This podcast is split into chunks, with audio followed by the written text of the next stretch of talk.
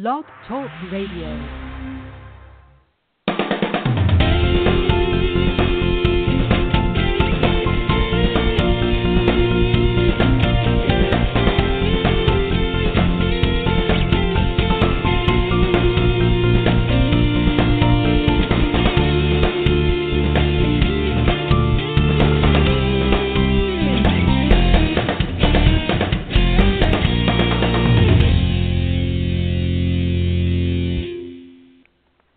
Welcome back, everybody. This is Zenobia Bailey, and my guest today is Lynda Fell.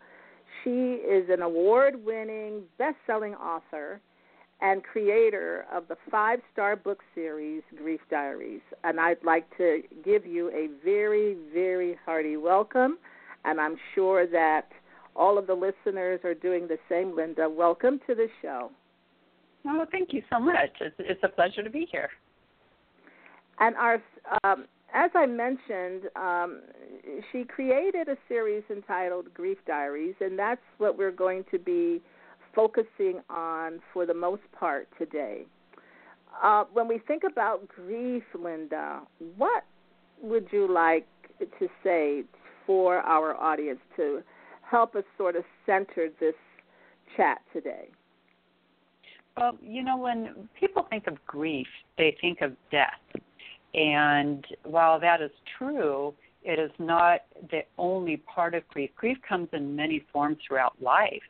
And, you know, people grieve the, the ending of a career or the loss of a marriage or the loss of a home or, you know, things like uh, living with endometriosis or eating disorders. You know, losses come in so many forms, and grief affects many facets of our life. And you know, the reason for starting the the book series was to offer comfort to people who share the same journey. And because when you swap stories, it makes you feel less alone. And that's very comforting to know that you're not the only one. And you you think oh my goodness you know i'm i'm not the only one. And you know there's a lot of healing that takes place in that. And so with grief diaries it's a book series and a, a, an anthology. All the titles in the series are an anthology.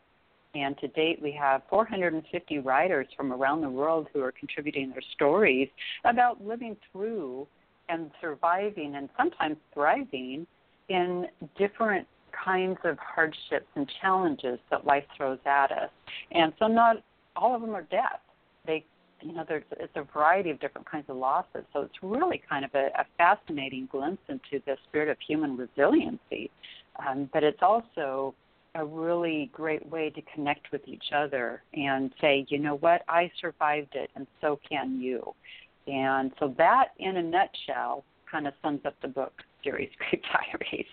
It, it keeps growing. It started out with eight different books on losses, uh, you know, because that's what people think of with grief. And then the writers began asking me, would you do this book? Would you do that book?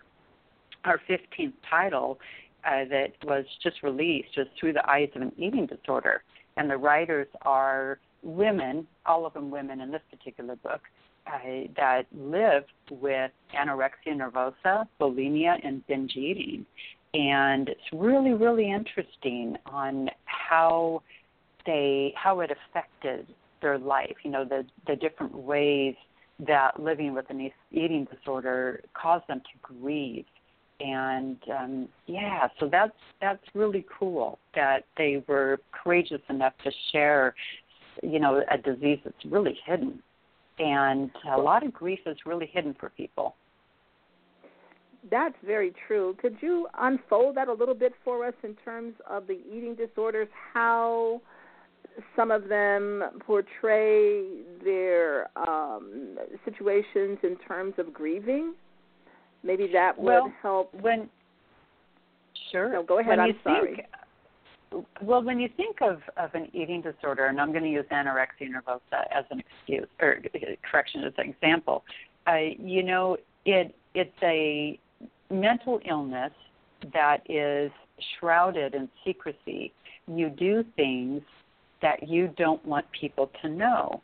And so what happens is it impacts your relationships, it impacts sometimes your work, it severely impacts your health. So those are what we call living losses. And one of the co authors on that book is a woman who has lived with anorexia since she was 11. She's now 65 years old. And wow. it cost her her marriage after having four children. And, you know, it really, I mean, something like that where you are trying to hide the severity of your illness, you know, causes you to do behavior that might be, uh, you know, Im- impact your relationships. And for her, it did cost her her marriage. I, I'm, I'm happy to say that now, at age 65, she's getting her PhD and she's doing fantastic, which is why she's an that's advocate. And yeah, yeah. Wonderful. So you know, Wonderful. that's just that's just one example of, of how those kinds of things can cause us, cause us grief in other areas of our life.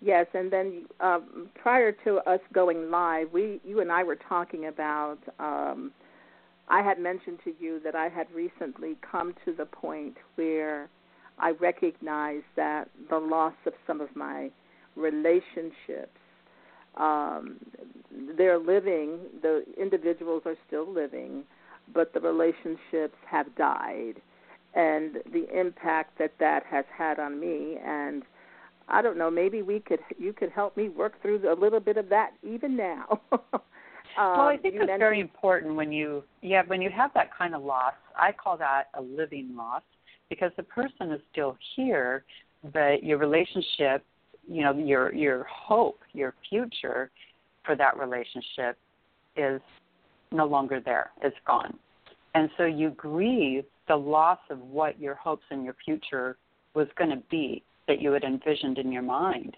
And so it's very important to allow yourself to honor the emotions of grief as you as you and I'm going to give an example of my sister was married for 30 years and she ended up divorcing and she still grieves 3 years later for the loss of that marriage.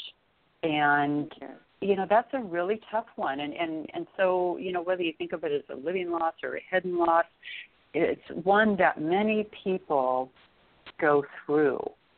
And it is a very big form of grief. And so to work through it you just apply the same principles of grief uh, as you would you know to the loss of a, a, a spouse or a, a child is to treat yourself with TLC well there's all there's different steps that you take. And and you know no no journey is the same as someone else's even if the parameters are the same and so, what's going to resonate within you might not resonate within someone else. But it's important to understand that you you are grieving and to allow yourself to grieve that loss, that loss of the relationship, because that's huge.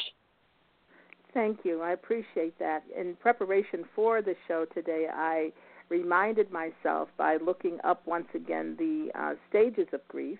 uh, one was is shock and denial, and I was shocked, and um, I'm not sure I was denying, but I probably was. If I I did put a spin on it, well, it, it might not be what I'm thinking. It may it's probably not what it looks like.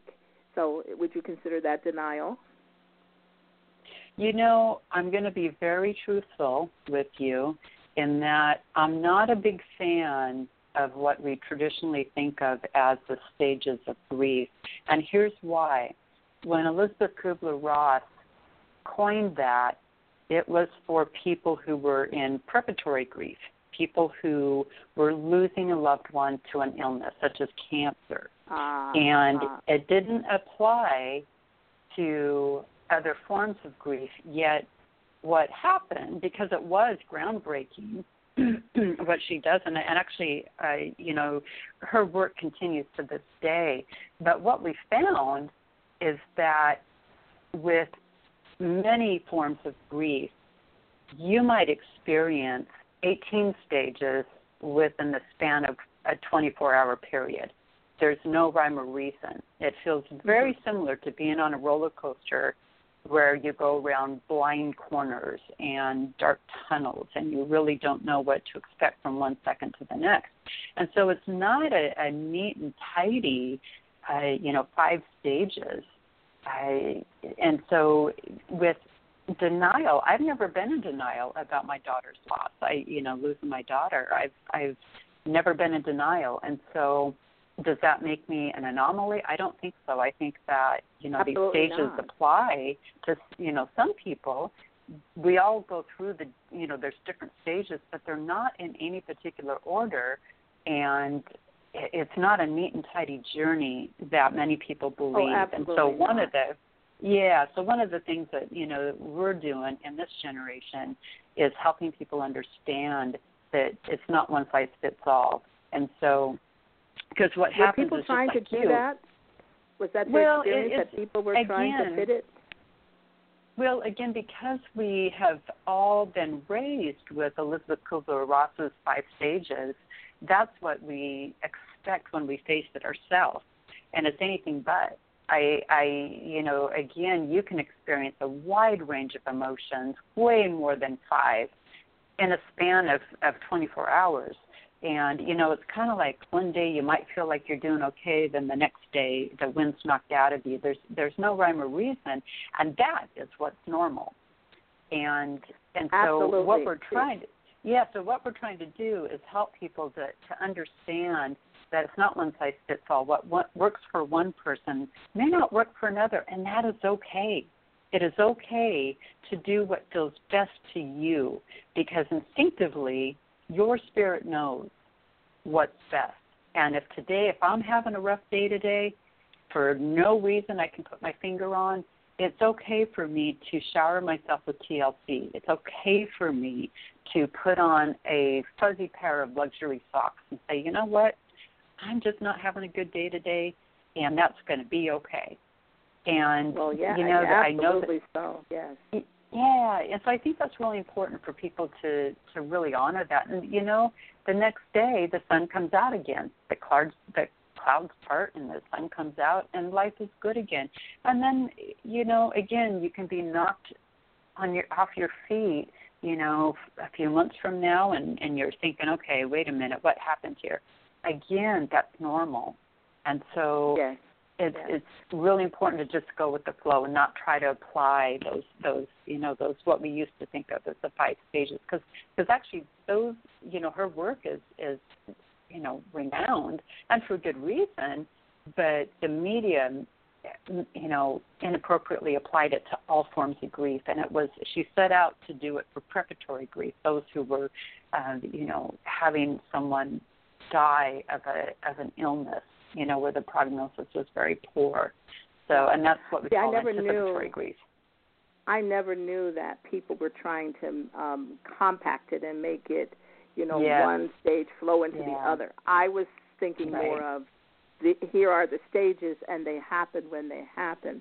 Um, I know I lost a, a girlfriend, a dear, dear girlfriend, and I, I'm still, not, I'm not reeling from it, but I'm, I still grieve her, as you mentioned when we first started the show.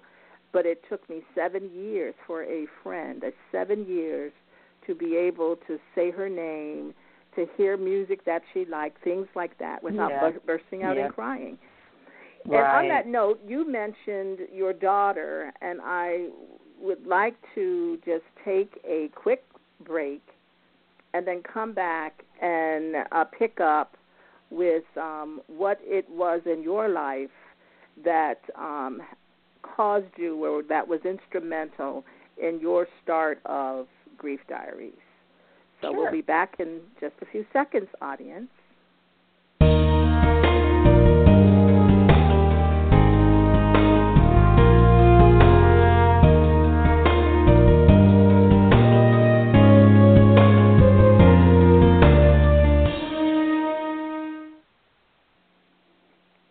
Okay, Lynda, your organization um, is called Aly. Uh, help me, I, I just lost my, my place. Help me with the name of the organization again. Aly, I own AlyBlue Media, and it is named after our daughter and her favorite color. And Mm. it it's it incorporates our books. Uh, we're a publisher. We publish not only the Grief Diary series, but we also publish private author books, uh, radio, broadcasting, filming, really it, it just kind of umbrellas everything that I do. And uh, yeah, and so it's it's named after her because you know her the death her death seven years ago was a pivotal moment for me, and uh, really changed the entire trajectory of my life. And you know, no child ever says they want to grow up to work in the grief bereavement field, you know, no, you know, or to no. write write about grief and loss. And right. you know, most of us find ourselves here um, because of our own, you know, story. And my story begins in 2007, where I had this dream of my daughter dying as a backseat passenger in a car, and in her place was book. And it was such a terrible dream. It I still remember it to this day. And two years later, I indeed lost our daughter as a backseat passenger in a car, and she was coming home from a swim meet. And less than three years after that, my dear sweet hubby, my soulmate, I adore with every fiber of my being, I, he just, you know, men grieve differently than women. They're just wired different. And he had his grief all pent up inside, and it, it really made for the perfect storm. And on June 4, 2012, he suffered a major stroke that robbed him of his speech, his reading, his writing. He was paralyzed on his right side. And so I began a different kind of grief. I was grieving for the living. I, I was grieving for the, you know, my husband, even though he was still alive, and I was tremendously grateful yes. to God that he he lived, but he was left with deficits that suddenly um, you know, I I was like, oh my gosh, how am I going to do this? So it was a very scary, dark time. And for me personally, I found that when I help others, it helped my own heart to heal, and that was huge for me. Huge. It was yes. really another pivotal moment that I, you know, I could be curled in a fetal position, or I could get out and do something that made me feel better. And helping others makes me feel better. And one thing led to another, and I started Grief Diaries last summer. I started it 12 months ago, and God Are you put me on serious? that This path. is just 12 months. This is just 12 months ago. This is the work of just 12 months ago. I did not know that. It, 12 months ago, I started out, and I put out an email to a bunch of people who had attended a, a convention that I had hosted and I said, you know, I'm going to do these books um, where I want people's stories because, you know, a collection of stories is so much richer than one perspective alone, right? Yes, and right. you know, it, it again, it's not one size fits all. So I can tell my story, but I'm only going to touch a few people. So when you have in a book 20 people sharing their stories, you're going to touch so many more. And so I, I set out to do the first eight and published them in December of this last year. And of course, the snowball uh, took off. And we've done our 15th, and by the end of this year, we'll have 30 books in the, the series um, in print. And um, yeah, and so, you know, again, you know, we're seven years into the loss of our daughter. She was 15 years old. And it's a path that you don't get over a loss like that. You don't get over the loss of a long term relationship. What you do is you take that sorrow and you just weave it in the tapestry of your life. It becomes part of you. And yes. here's a really cool thing is that the human heart, God made the heart where it can hold joy at the same time as it holds sorrow. True story. And so you can go on and find joy again in your life. And I have. Do I have joy every single day and every single moment? No, I don't, because we're human. And I have moments where the clouds come and the storm is right there over me. And I just know that they're going to pass and the sun's going to come out again. And they do. And and so, you know, for me, I found my footing by helping others because that helped my own heart to heal. And I also know that the storm isn't it, it's not a blue sky from here on out. You know, just as the true weather, you know, our daily weather around us, some days it's partly cloudy, some days it's stormy, some days the sun is just glorious. And that's how it is in life. And when the storm comes, I just kind of hang on and treat myself gently, and I know that the sun's going to come out again, and it does. It always does, doesn't it?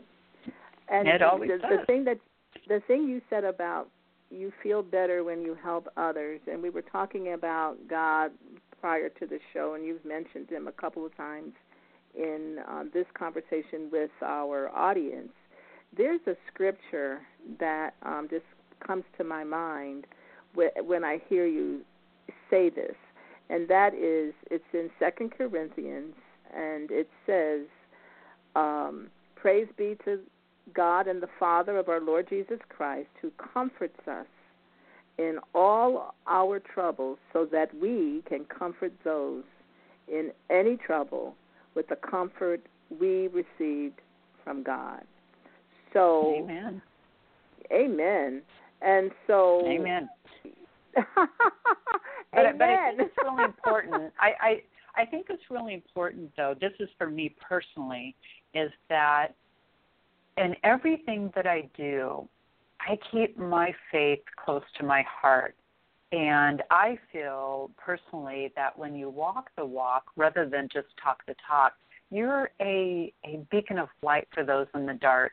And, you know, it's God works through me. I'm just his vessel. But I don't care what someone else's belief is. If they are an atheist and they're hurting, I comfort them. If they oh, have oh, sure, a different, sure, you know, sure. faith or religion that I don't have, I don't judge because if you look at Jesus, you know, he he comforted the lepers, right? He didn't go to the church to go comfort people who who already had comfort. He went to find those in the dark. And that's what I'm a big fan of is doing the same, is reaching out to those no matter who they are, no matter what their their story is. They could be a a triple murderer on death row, but they're still human and I would comfort them. And because it's not and up I think to me that's to judge. beautiful. And so yeah, I think and that's so beautiful. with the Grief Diaries, everybody's welcome to to contribute, and that's really important to me. That those who have faith, that they if they want to write about their faith in their stories, absolutely.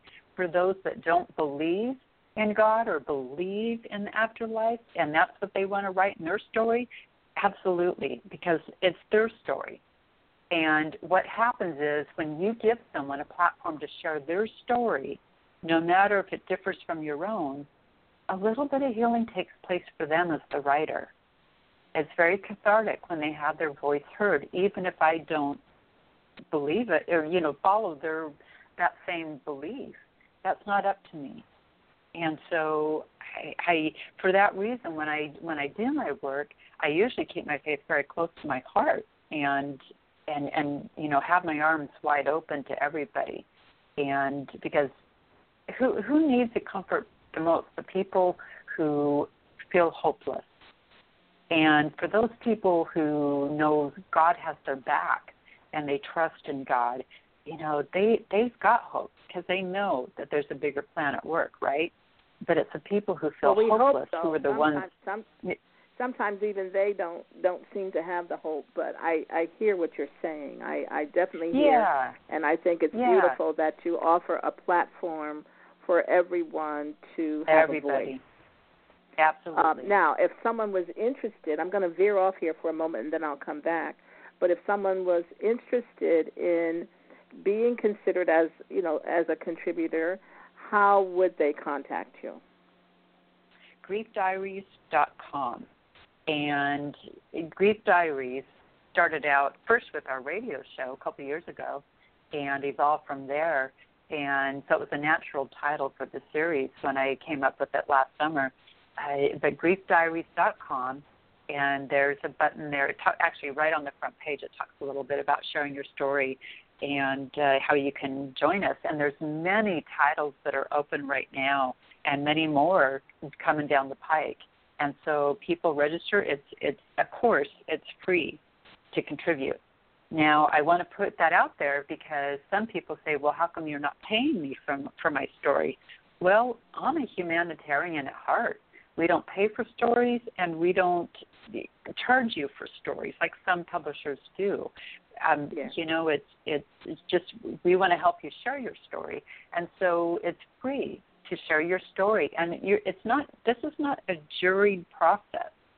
I don't judge your story and say ah ah that one's boring, gonna throw it out.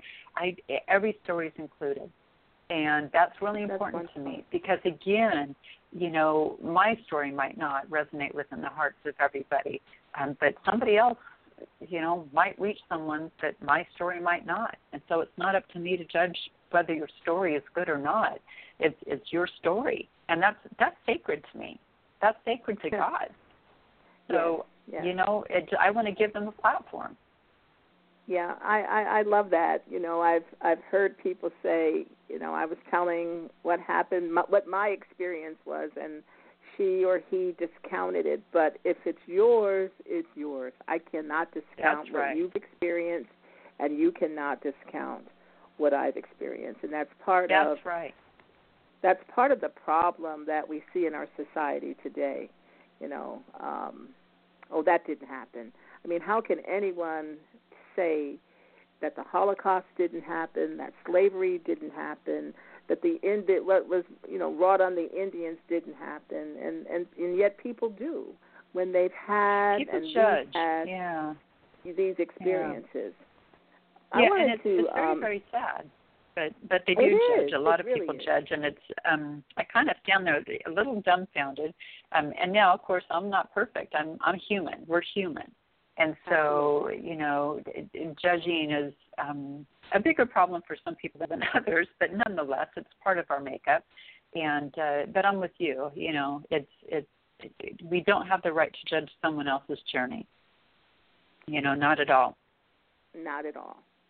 Well, before we end, I wanted there are a couple of things that I wanted to pull out from uh, one of your bios that I found. But before I do that, is there something that you have on your heart that you'd like to share with the audience today? Gosh, there's tons. well, But- pick one, you know, Lynda. I'm, okay, I'm gonna I'm gonna stick with this. Is this is I- I'm a big fan of quotes, and there's a Swedish proverb that says shared joy is double joy, shared sorrow is half a sorrow, and many people are shy about how to help someone who is going through a loss of any sort. And part of it is, you know, again, it's like, oh, they might be contagious. If they, if they got divorced, oh, I don't want to be around because maybe that might happen to me too, uh, or you know, what have you. And and so, really, just being there for somebody is the biggest gift you can give them. And so, again, the Swedish proverb shared joy is double joy, shared sorrow is half a sorrow. And so just giving someone a hug and listening is really the greatest gift you can give someone who's going through a loss. So that would be the one thing I want to sum up for the listeners. That is just beautiful. Now, I want to end with this and just tell you what a breath of fresh air that you have been on the show. And oh, thank um, you. Oh, absolutely. You're very There's nothing to thank us for. It's you have been, and it would be that way no matter what. But particularly knowing what you have endured, you and your husband have endured, and what you're still enduring and will endure. Um, audience, this is what I wanted to share, and just have you think on. Lynda says, once a bereaved mother, always a bereaved mother. My heart is a bit like a broken teacup that has been glued back together. All the pieces are there, but they might not fit as seamlessly as they once did. Some days the glue is strong and unyielding, other days that glue is wet and threatens to spring a leak. Nonetheless, that teacup still holds water. Remember this, audience. It still holds water. She goes on to say, well, mostly coffee. Strong. coffee. oh, Lynda, I love it, and I look oh, forward you, to Zenobia. meeting you. It's just a, it's wonderful that we live in the same area. Um, and your next, your the book signing that I knew about, I was going out of town, but the next one, if you would just make me aware of it, please put me on your mailing list. I will be right there. Well, I How think about the next that? one's in Tampa. In Tampa. So. Well, I won't be right there. you know, thank well, you though. put I, me on the mailing list your, so I'll know what local events you're at. Uh, I I just do really that. want to Thank meet you. face to face, and uh, You know, I you would be honored hug. to give you a hug. Yep. oh, that's, we that's said all it's about. I yes. Well, you know, hugs did are you hear that? We said the same thing. I want to give you a hug. You want to give me a hug. Yep. Hugs okay, well, I look forward to Yep. talking to you again on the show, and we're well. going to say goodbye for now. Okay? Anything else, Lynda, before I I bow out? You know, I'll leave you with my final other favorite another favorite quote. Helen Keller once said, "Walking with a friend in the dark is better than walking alone in the light." And Oh, that is so I- true. Amen to that. Well, Yep. you have I know that you have lit helped to light many a path for many of your friends. And oh, um thank you. so goodbye for now everyone. Thank you for listening.